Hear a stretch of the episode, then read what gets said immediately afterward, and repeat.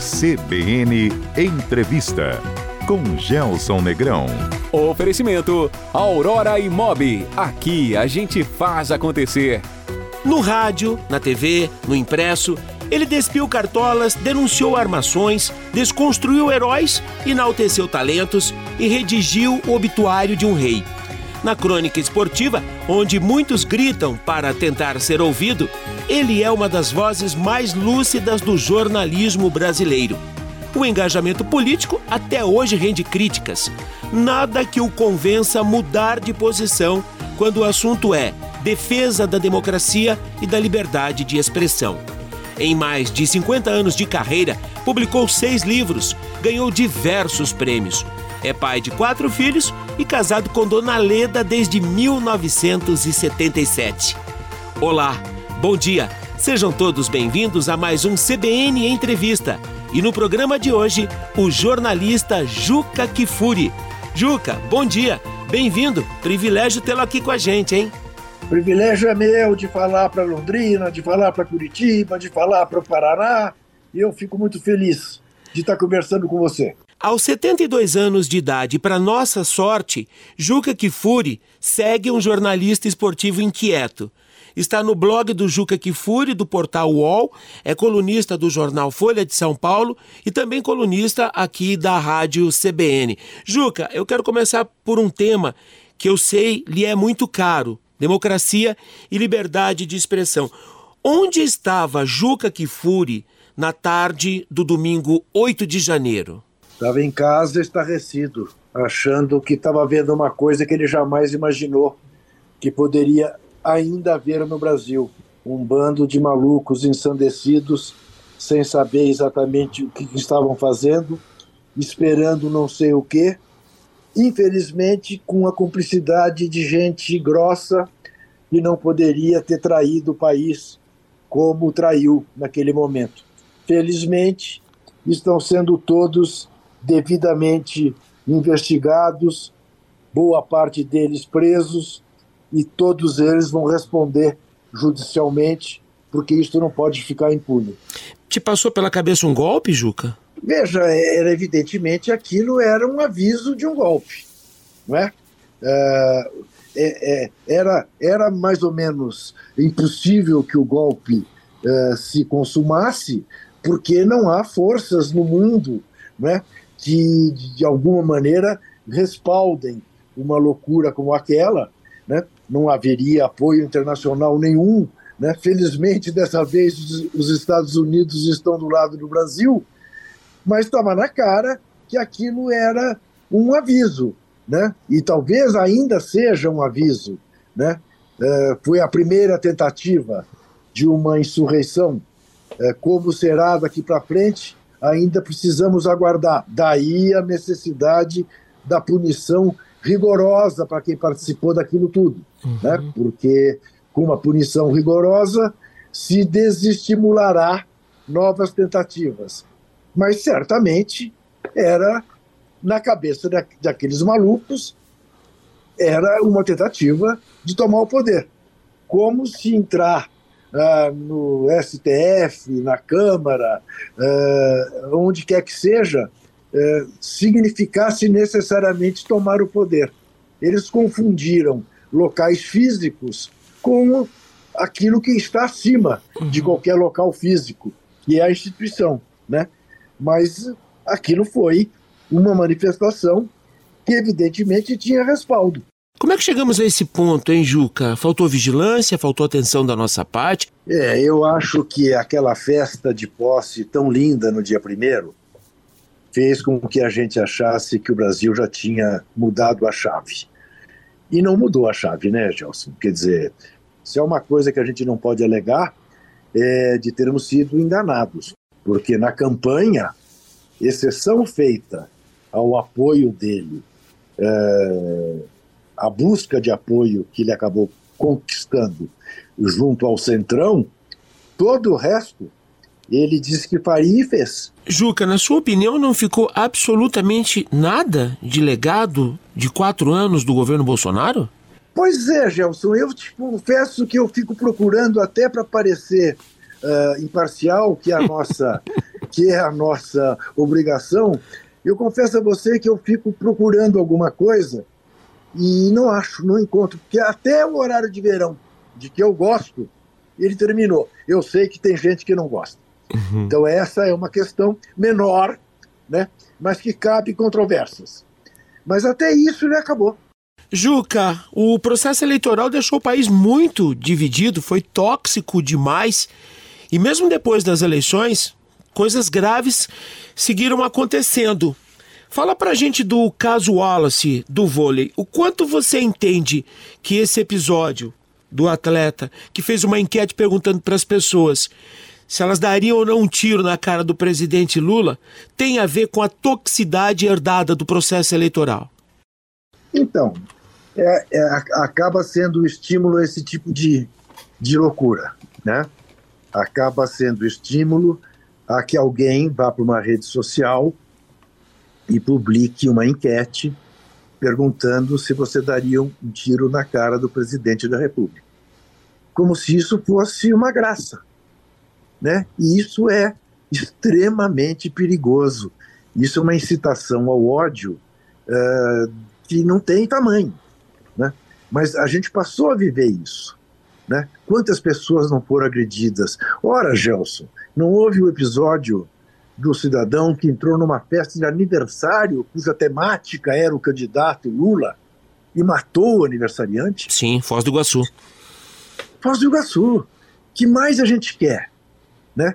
Você vai dizer que isso é uma coisa que é uma coisa uh, uh, aleatória que aconteceu por acaso? Não, isso foi estimulado. Esse discurso do ódio foi estimulado pelo presidente da República do Brasil né, de tratar aquele adversário como inimigo. Uhum. Quem não vota no meu candidato é meu inimigo e deve ser eliminado. E é isto. Né? Então você pega este exemplo e você entende o Wallace. Você entende o Wallace. Agora, também precisa punir o Wallace, porque isso não pode passar de graça. Isto não é uma coisa divertida. Isto é uma irresponsabilidade inominável. Da seleção brasileira ele já se despediu. Deveria também deixar o esporte ser banido do esporte, Juca? Pois é, eu sempre fico.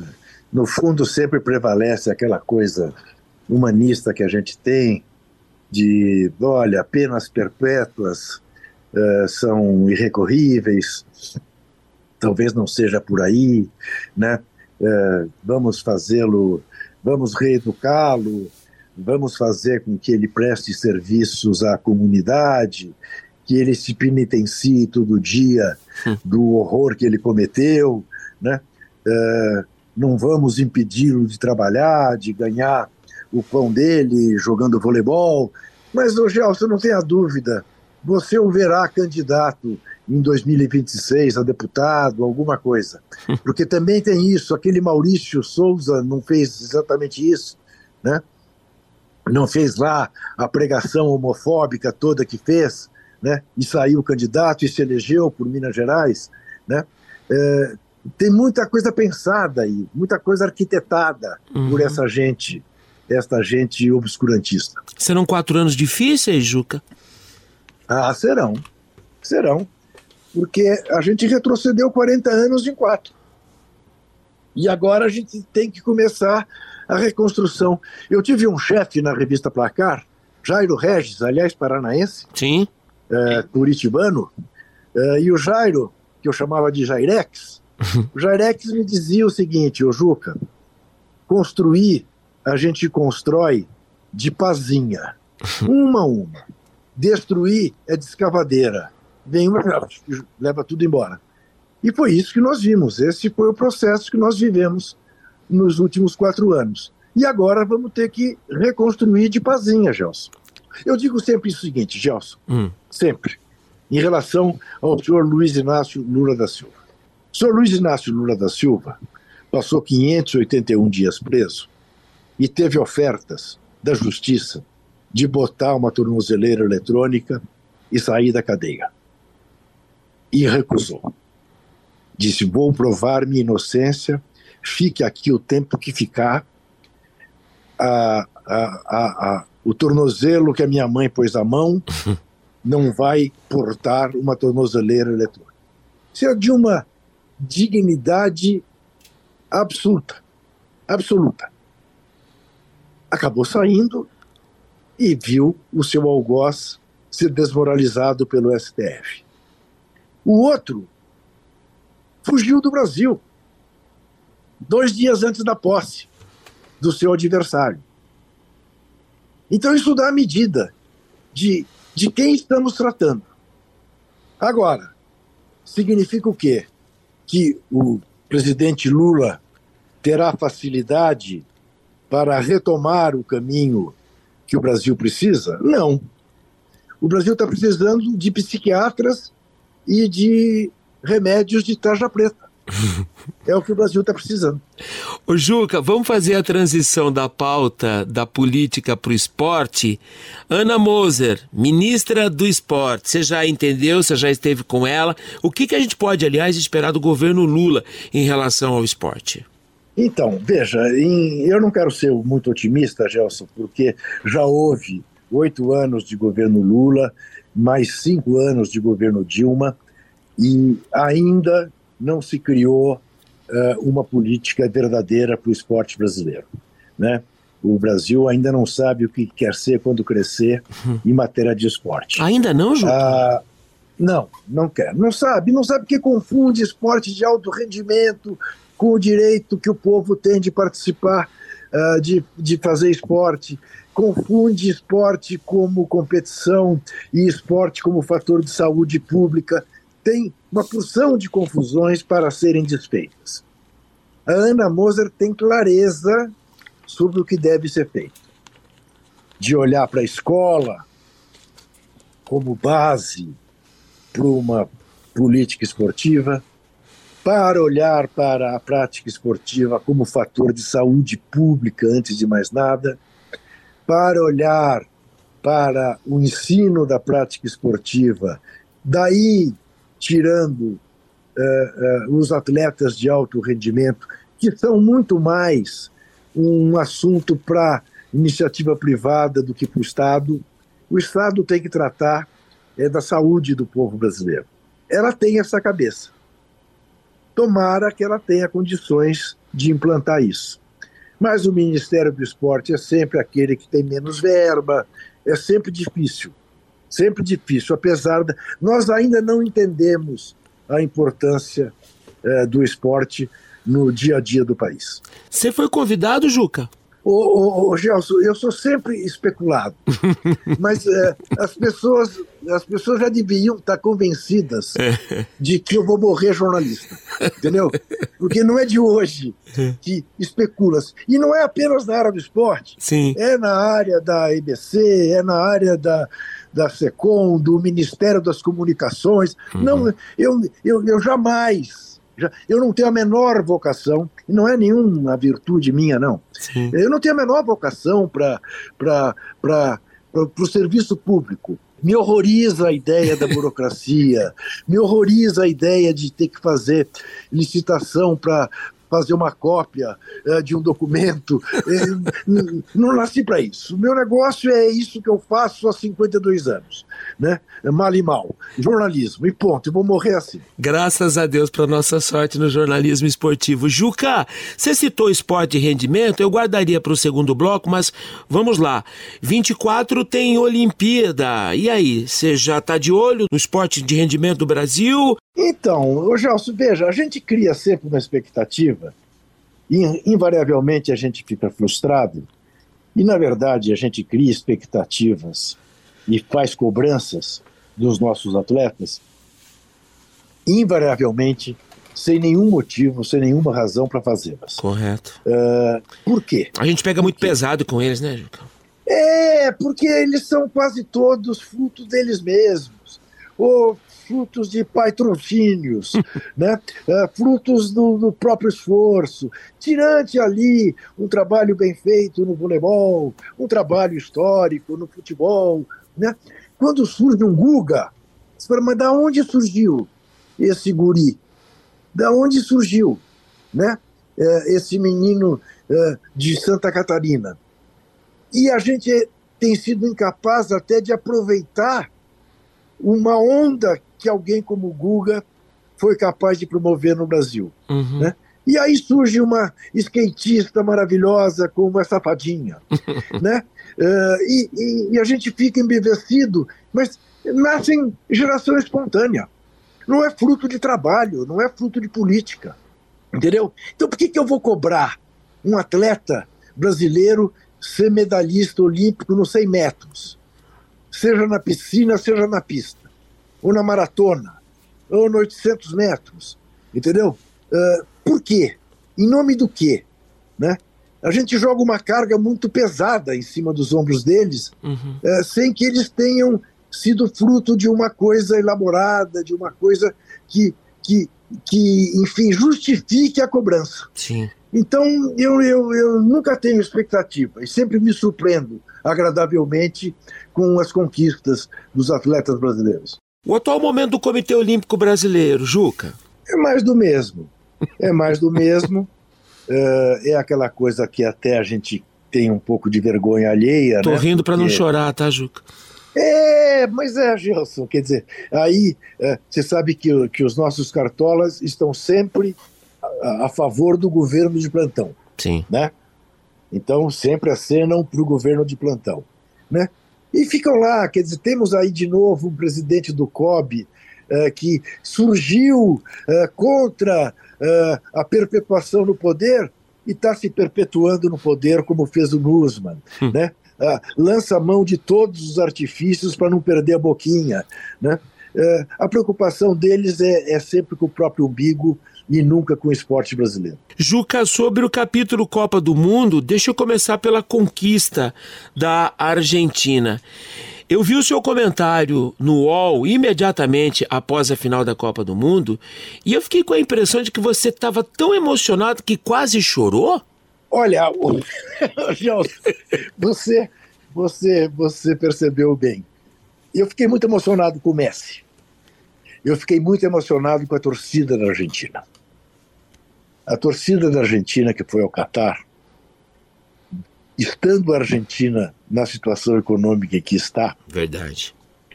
É aquele torcedor, Gelson, que vendeu o carro para comprar uma passagem à prestação e vai pagar até a próxima Copa do Mundo. Sem dúvida. Tá?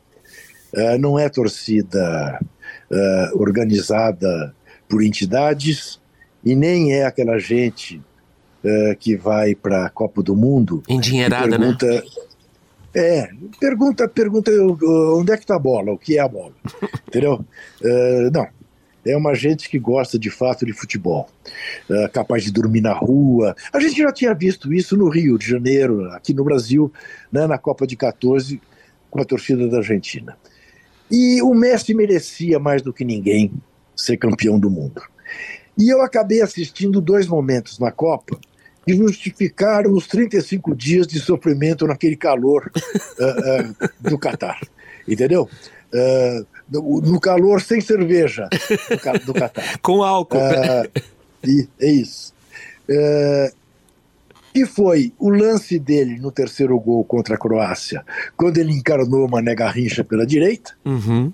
e o que ele fez naquele jogo final. E o Gelson, eu de repente achava que eu estava vendo um jogo de basquete e não de futebol. Tantas eram as alternativas que surgiu durante o jogo, uhum. as trocas de resultado que aconteciam durante o jogo. Verdade. Então, eu de fato fiquei comovido. É. Fiquei comovido como provavelmente eu não teria ficado se o Brasil tivesse vencido a Copa. Né? Porque o time do Brasil não era um time simpático. Hum. Porque o Neymar não é simpático, porque o Daniel Alves não é simpático, né? Uh, porque o Tite mesmo entrou num discurso uh, que era difícil decifrar, uh, se colocou numa redoma, enfim, não era um time simpático. Pense esse time de 2022 e compare, se é que você já era vivo, hum. com o time de 82, por exemplo. Eu vi. Né? Né? Você viu, João? Sim. Você sim. viu? Você tinha o quê? Quatro anos? Cinco? menos, Juca, menos. Sou de 68, Juca. Então. Não, 68? Isso. Ah, então você já tinha 14. Sim, senhor. Você lembra bem. Ah, bom. Né? Pense, onde é que estava o Sócrates naquele time agora de 22. Uhum. O Zico, o Éder, o Júnior, o Leandro, o Falcão, né? Uh, não tinha nada parecido. Uhum. Nada parecido, né? E no time da Argentina tem. Tem o Messi, né? Uh, tem outros, tem outros, né? Uh, enfim, eu, eu fiquei de fato muito emocionado com a conquista da Argentina e, e, teria ficado triste se a França ganhasse e não que a França não merecesse, porque também mereceu, podia ter vencido nos pênaltis Sem como a Argentina. Né? Mas essa era a Copa do Messi e foi a Copa do Messi, felizmente. E eu vi isso lá presente no estádio. É realmente emocionante. Quantas finais de Copa do Mundo você viu, Juca? Em loco 10. 10. Essa foi a décima. Mas uh, trabalhando desde 70 trabalhando já como jornalista. No All Sports você cravou como a maior final da história? Ah, foi. Foi. Porque uma final com seis gols, de 3 a 3 decidida nos pênaltis, hum. né? Porque, claro, você tem a final de 70, que foi um espetáculo dantesco de futebol. Brasil 4, Itália 1. Mas foi um jogo que, a partir do segundo gol do Brasil, do Gerson, o Brasil ganhou de, de rabo erguido. Né? Não teve o suspense né, que teve essa final lá em Doha. Não teve. Aliás, não foi em Doha. Essa final que, esteve, que teve lá no Catar. Foi, foi realmente alguma coisa em Lusail. Foi uma coisa realmente extraordinária. Não houve outra uh, das que eu vi e vejo finais de Copas desde 58. Tá, Brasil 5, Suécia 2. Hum. Foi um jogaço. Sim. Mas também foi uma goleada. Né? Foi uma goleada. Uh, não teve suspense. Né? Essa teve um baita suspense. Até o fim, você não sabia que ia ser. Lembre-se, no último minuto, a França teve o, quarto gol à disposição e o goleiro da Argentina fez aquela defesa com o pé absolutamente maluca. Ele merece uma estátua ali ao lado do obelisco, na 9 de julho. E essa experiência da Copa uh, no Catar, o que lhe pareceu? O que, que você achou? Além do calor e da falta de cerveja? Então, Gelson, do ponto de vista do Qatar, foi um sucesso. Qatar queria entrar para o cenário internacional e pagou caríssimo, inclusive com propina, para ser palco do maior evento esportivo. Né? O que mais atrai atenção, embora não seja o maior que a Olimpíada, mas é o que mais atrai audiência. Fez oito estádios espetaculares. Uh, Doha é uma cidade que eu descreveria para você como se fosse um showroom uh, de um concurso de arquitetura. Grandes arquitetos uh, competem para ver quem faz o prédio mais modernista, mais retorcido, mais estrombótico, mas o que for. Né? Uma cidade absolutamente sem alma, uma cidade que não te acolhe em nenhum momento, um calor infernal, né? mesmo numa época do ano de menos calor. Eu não sou capaz de imaginar o que seja junho julho lá, não sou capaz de imaginar. Né? Eu não teria feito uma Copa lá. Eu passaria no máximo três dias em, em Doha e voltava para casa. Intervalo. E daqui a pouco a segunda parte do CBN entrevista com o jornalista Juca Kifuri. Claro, queremos ouvi-lo sobre as lições para o futebol brasileiro da eliminação. Mais uma eliminação da nossa seleção na fase quartas de final de uma Copa do Mundo. É rápido. Até já. De volta com o CBN Entrevista que recebe hoje o jornalista Juca Kifuri. Juca, no primeiro bloco a gente falou bastante sobre Copa do Mundo, a presença marcante do Messi e de como ele foi recompensado por esse título, né? Pela conquista do Mundial pela Argentina. Eu preciso ouvi-lo sobre o Brasil. E aí, Juca? Quais lições futebol brasileiro tira de mais uma eliminação nas quartas de final de uma Copa do Mundo? Então, é, as lições que a gente já devia ter aprendido depois que tomou de 7 a 1 da Alemanha, né? é isso, que não é possível uhum. é, você achar que você faz uma seleção tão desvinculada da torcida do Brasil como a gente tem feito através dos anos com a nossa seleção, uhum. cuja maioria, por razões óbvias, é, joga fora do país. Sim e que não tem uma política de trazer essa, esse time para jogar aqui, para criar vínculos com o torcedor brasileiro. Uhum. Né? Então você acaba ficando muito distante dela porque não é o seu centroavante, não é o seu goleiro, não é o seu zagueiro, é do Bayern Munique, é do uh, Manchester United, é do Liverpool, é da Juventus, enfim. Uh, isso, isso estabelece um distanciamento que é inevitável, porque os melhores jogadores brasileiros acabam indo jogar lá fora, uhum. a gente exporta uh, o artista em vez de exportar o espetáculo, esse Sim. é o problema né, do nosso futebol. Verdade, verdade. E aí fica difícil. E aí temos esse complexo agora, nessa barreira das quartas de final, né? Juca, nas semanas que se seguiram, nos meses que se seguiram a mais uma eliminação do futebol brasileiro, a, a conversa toda em torno da escolha de um novo técnico. Qual a opinião de Juca Kifuri em relação ao perfil para o novo técnico da é. seleção brasileira? Vamos é. buscar um estrangeiro, Juca? Ou não tem ninguém aqui? Eu, eu, eu estou, eu estou na, na, na vibe do técnico estrangeiro. Uhum. Pode até ser um que está aqui, o Abel Ferreira do Palmeiras. Boa. Né? Eu gostaria mesmo do Pepe Guardiola, mas eu sei que isso é uma utopia. Né? Uh, mas o Pepe Guardiola faria a revolução que o futebol brasileiro precisa. Mas olha, não tenho nenhuma restrição, por exemplo, hum. a alguém como o Jorge Jesus, Perfeito. que fez aquele Flamengo que nos encantou uhum. né? E que pode fazer uma seleção brasileira uh, uh, parecida com aquele time. Juca, a noiva é linda. Não faltam bons partidos como noivos. O problema é o pai da noiva ou o padrasto dela? É, pois é, mas então, é essa coisa, né, da, desse ambiente que, né, há anos existe na CBF, e que precisa ser uh, absolutamente desintoxicada. Né? Uh, tem, ali temos que fazer uma lavagem com sal grosso, né?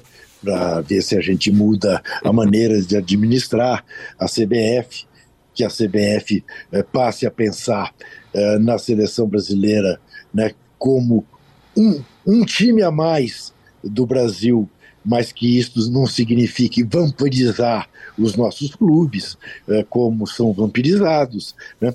Tem uma porção de coisas. O futebol brasileiro está no século XX ainda. Uhum. E no século XX ganhou cinco Copas. Sim. Né? Aliás, ganhou quatro. No século XXI ganhou uma. Mas está no século XX. Precisa se modernizar. Precisa olhar para o futebol com um olhar diferente do que nós olhamos. E me parece óbvio que nós estamos distantes disso ainda. A gente começa diminuindo, reduzindo, zerando a dependência da CBF? Sem dúvida nenhuma, criando a liga de futebol, que parece mentira, né, o, o, Gelson? A, a, gente teve, a gente esteve muito próximo de ter uma liga de futebol cinco anos antes da Premier League, quando se criou o Clube dos 13 em 87. Foi a nossa melhor experiência, né, Juca? Exatamente. E aí isso perdeu-se. E até hoje né? No, o mundo inteiro, o primeiro mundo inteiro do futebol tem liga de clubes. O Brasil, pentacampeão mundial, não tem. É e, e, e tá difícil, né? Você uhum. tem aí hoje uh, dois grupos de times uh, se digladiando em torno de que liga fazer, de como distribuir a riqueza, né? Uh, ninguém quer abrir mão de coisa alguma. Flamengo e Corinthians olhando com extrema avidez, né? o dinheiro do futebol, sem entender que Corinthians e Flamengo sozinhos não sobrevivem, que precisa do Atlético Paranaense, que precisa do Curitiba, que precisa do Grêmio, do, do Cruzeiro, do Atlético Mineiro, do Bahia, enfim, né? É, enquanto prevalecer essa mentalidade tacanha, uhum. voltada para si mesma, uh, nós não vamos chegar a lugar nenhum. Na sua trajetória como jornalista, alguma vez você teve que fazer plantão na editoria policial, Juca? Opa! Quantas vezes, né? E quantos processos isso não me rendeu, né, Gelson? Gelson, é. ba basta te dar esse exemplo. É. Peguemos os últimos quatro presidentes da CBF, né? Deixa fora o João Avelange, tá. que morreu, morreu banido do Comitê Olímpico Internacional uhum. e da FIFA. Ricardo Teixeira não pode sair do Brasil que a Interpol prende, pelo escândalo da FIFA. Sim. José Maria Marim, esse teve preso. Sim. Dois anos nos Estados Unidos por causa do escândalo da FIFA. foi solto graças à Covid, por decisão humanitária da justiça americana, com um homem de quase 90 anos. Marco Polo Del Nero não pode sair do Brasil, que a Interpol prende, por causa do escândalo da FIFA. Rogério Caboclo, banido da CBF por assédio sexual. É, como é que eu não fiz plantão na editoria de polícia? E o caso Daniel Alves, Juca? Então, o que explica, a não ser o sentimento de impunidade, de arrogância, de que eu estou acima do bem e do mal? Quem é você, minha filha? Você acha que vão acreditar em você? Claro que vão acreditar em mim, porque eu sou o Daniel Alves, você é uma qualquer. Só que ele pegou uma moça que aparentemente não apenas não é uma qualquer, como já declarou que não quer um tostão dele e nem sequer aparecer com o seu nome, né? Que é apenas que ele pague pela violência que cometeu. Aí é aquilo, né, Gelson? Nós não somos juízes, nós somos jornalistas. Sim. A gente não pode condenar ninguém antes da justiça.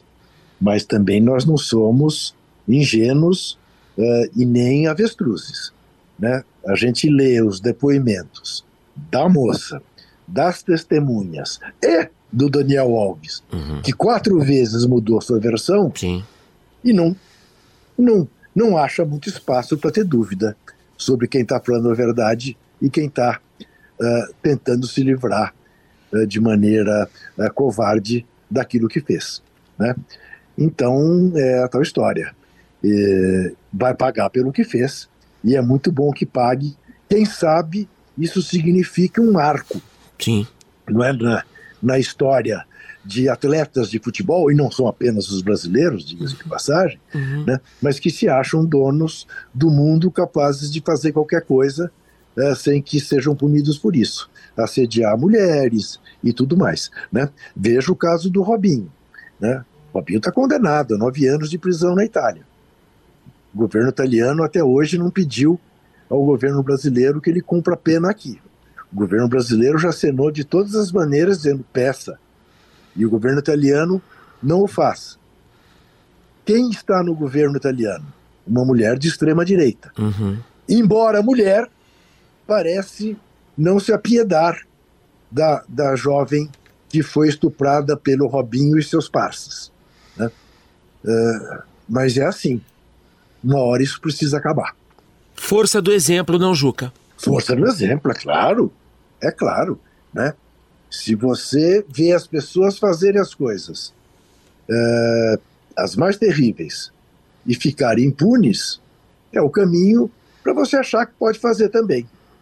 Se você vê alguém fazer um mal feito e ser punido por isso, uhum. você pensará duas vezes antes de fazer. Ô Juca, alguma vez passou pela sua cabeça que um dia nós enterraríamos o rei do futebol, Pelé? Então, Gelson, honestamente não. Na primeira crise que o Pelé teve, como só ia acontecer com personalidades que vão envelhecendo, a Folha de São Paulo pediu que eu fizesse, preparasse um obituário do Pelé. E eu preparei.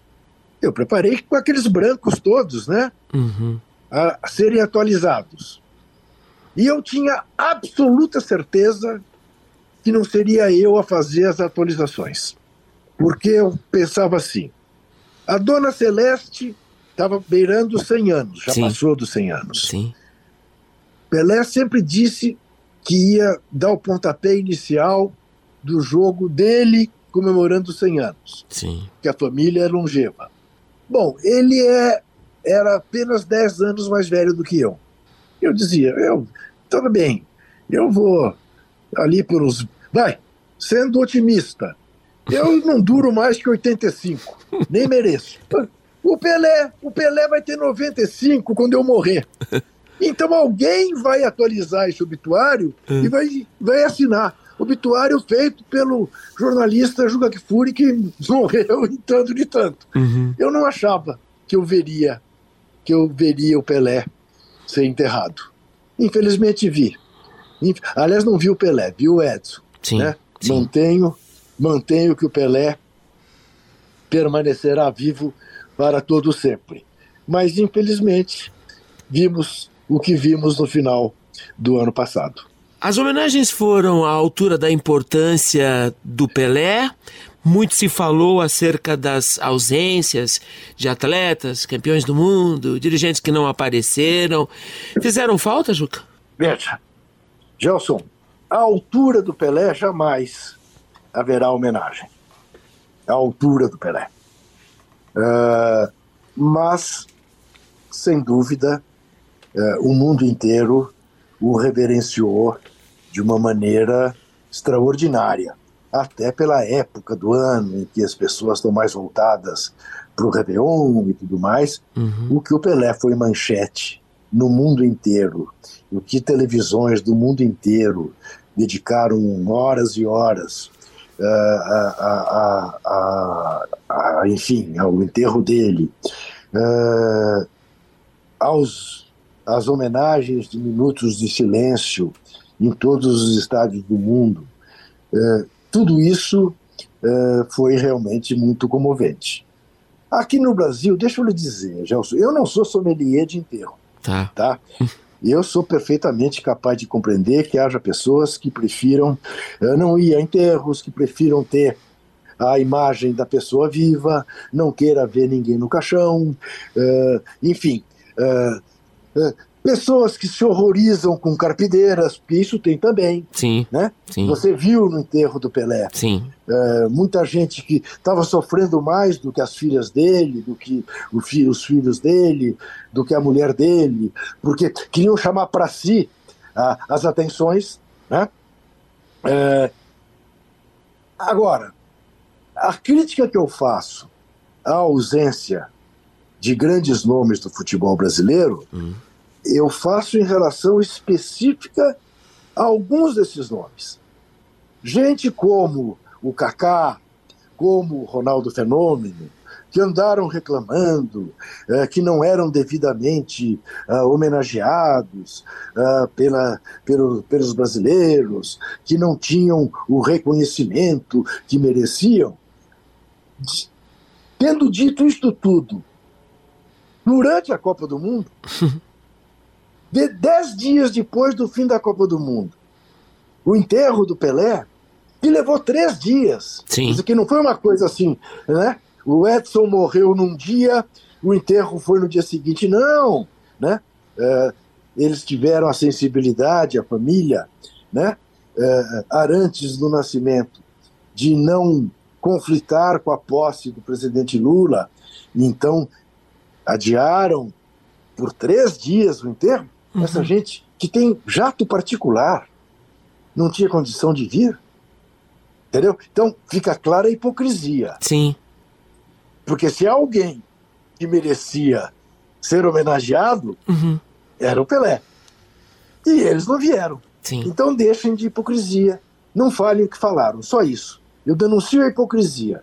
A ausência, eu entendo que, que que eventualmente não pudessem, que eh, já estavam programados para outras coisas, ou não quisessem porque não queriam eh, ir lá ver. Enfim, eh, eu conheço muita gente. Eu tenho amigos. me lembro quando minha mãe morreu e que um grande amigo meu não foi, e que eu esbocei ficar magoado com ele, hum. e ele me mandou, me mandou um bilhete. Ô Juca, olha, me desculpe, eu sou uma pessoa muito estranha para essas coisas de morte. Prefiro ficar longe. Eu entendi. Simples assim. Eu entendi. Simples assim. Ô Juca, e o Edinho, hein? Você consegue mensurar o tamanho da responsabilidade, do peso que ele deve ter sobre os ombros na condição de filho do Rei Pelé? Olha, Gelson, deixa eu lhe dizer uma coisa que isso me diz, de alguma maneira, sem nenhuma comparação, longe disso, é, mas cala fundo em mim. É, eu poderia te dar o exemplo do Bruninho, é, filho do Bernardinho. Correto. Né? É, não deve ser fácil. Né? Não deve ser fácil você ser filho do Pelé. E deve ser tão difícil que o Edinho, ao virar jogador de futebol, foi ser goleiro. Né? Uma ironia. que né? loucura isso. Foi ser goleiro. aquela posição que o rei mais maltratou. Ele foi ser goleiro, né? Uh, o Edinho é uma figura muito interessante, uh, é um cara muito, muito pagou, pagou um preço alto por ter feito uma má escolha de amizade, mas eu não tenho dúvida nenhuma, nenhuma, de que o Edinho uh, não se beneficiou de nada que dissesse respeito a tráfico de droga. É só você pensar. É só você pensar. É o mesmo raciocínio que eu faço em relação às acusações que eram feitas ao Lula. Você acha que um cara que foi oito anos presidente do Brasil ia se deixar corromper por um triplex no Guarujá ou por um sítio Mambembe em Atibaia? Não.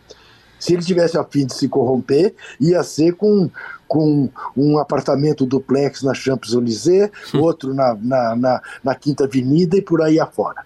Né? É, basta ver o que ele tem e compare é, com o que os, os grandes corruptos têm, né, ou tiveram. Bom, é, o Edinho era filho do Pelé. Era. É filho do Pelé. É, não precisava de um tostão, de coisa alguma, se ele quisesse se encostar numa vida fácil. Tá? E ele sempre batalhou a vida dele. Sempre batalhou a vida dele. Eu não sei, eu não sei, seria leviano dizer para você, é, se ele tem é, as habilidades para ser treinador de futebol. O que eu sei é que ele é um excelente comentarista de televisão. Porque, porque eu vi rapidamente comentar uh, na ESPN. Tá?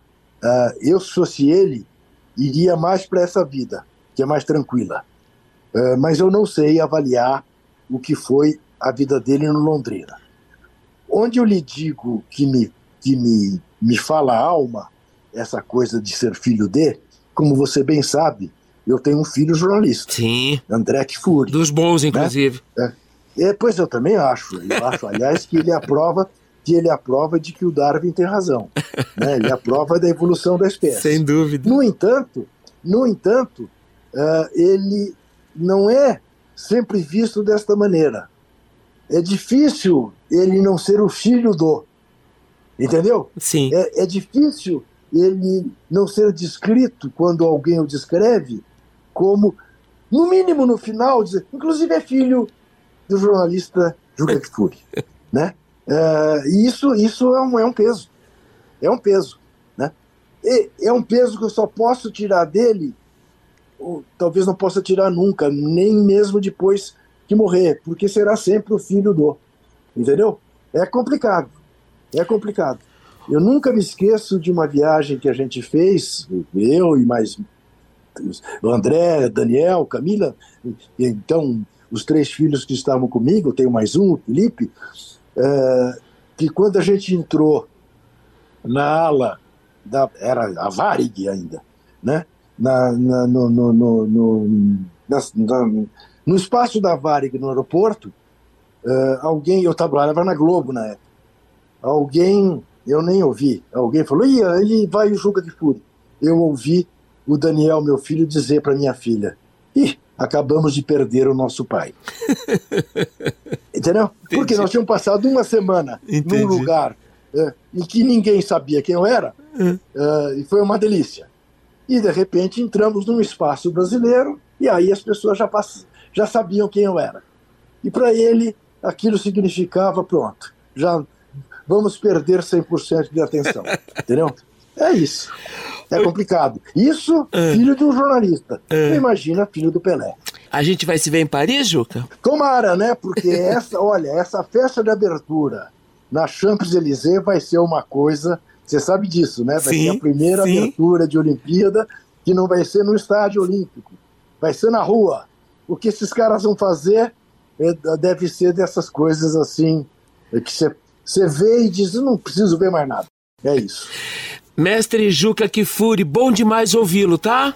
Foi muito bom conversar com você, Gelson. Um grande abraço para Londrina, Maringá, Ponta Grossa, Curitiba e para todo o Paraná. O CBN Entrevista de hoje com o jornalista Juca Kifuri estará disponível daqui a pouco em nossas plataformas digitais. Acesse também o canal do CBN Entrevista no Spotify. Excelente final de semana a todos, com saúde e segurança. Até sábado. Tchau. CBN Entrevista com Gelson Negrão.